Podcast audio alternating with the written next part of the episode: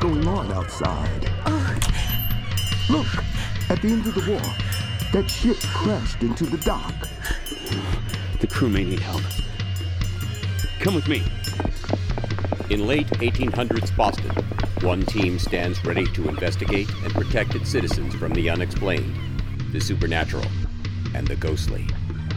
They are I'll send a message to our local constable to post guards to stop anyone from going on board until we get more information. Samuel Hunter, ex Pinkerton detective, It'd definitely be a ghost ship.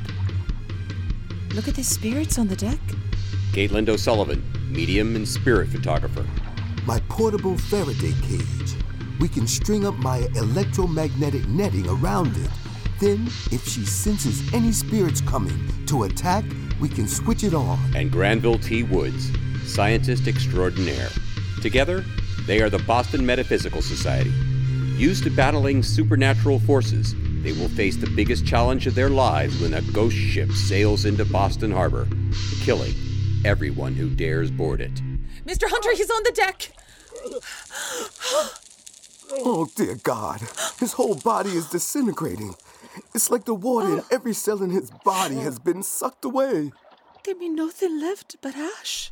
When the ghost ship begins luring children to their death, the Boston Metaphysical team must race against time to discover why it has appeared and how to destroy it before more lives are lost. Wish them luck. They're going to need it. Light the fuses and throw on my mark. Three, two, now!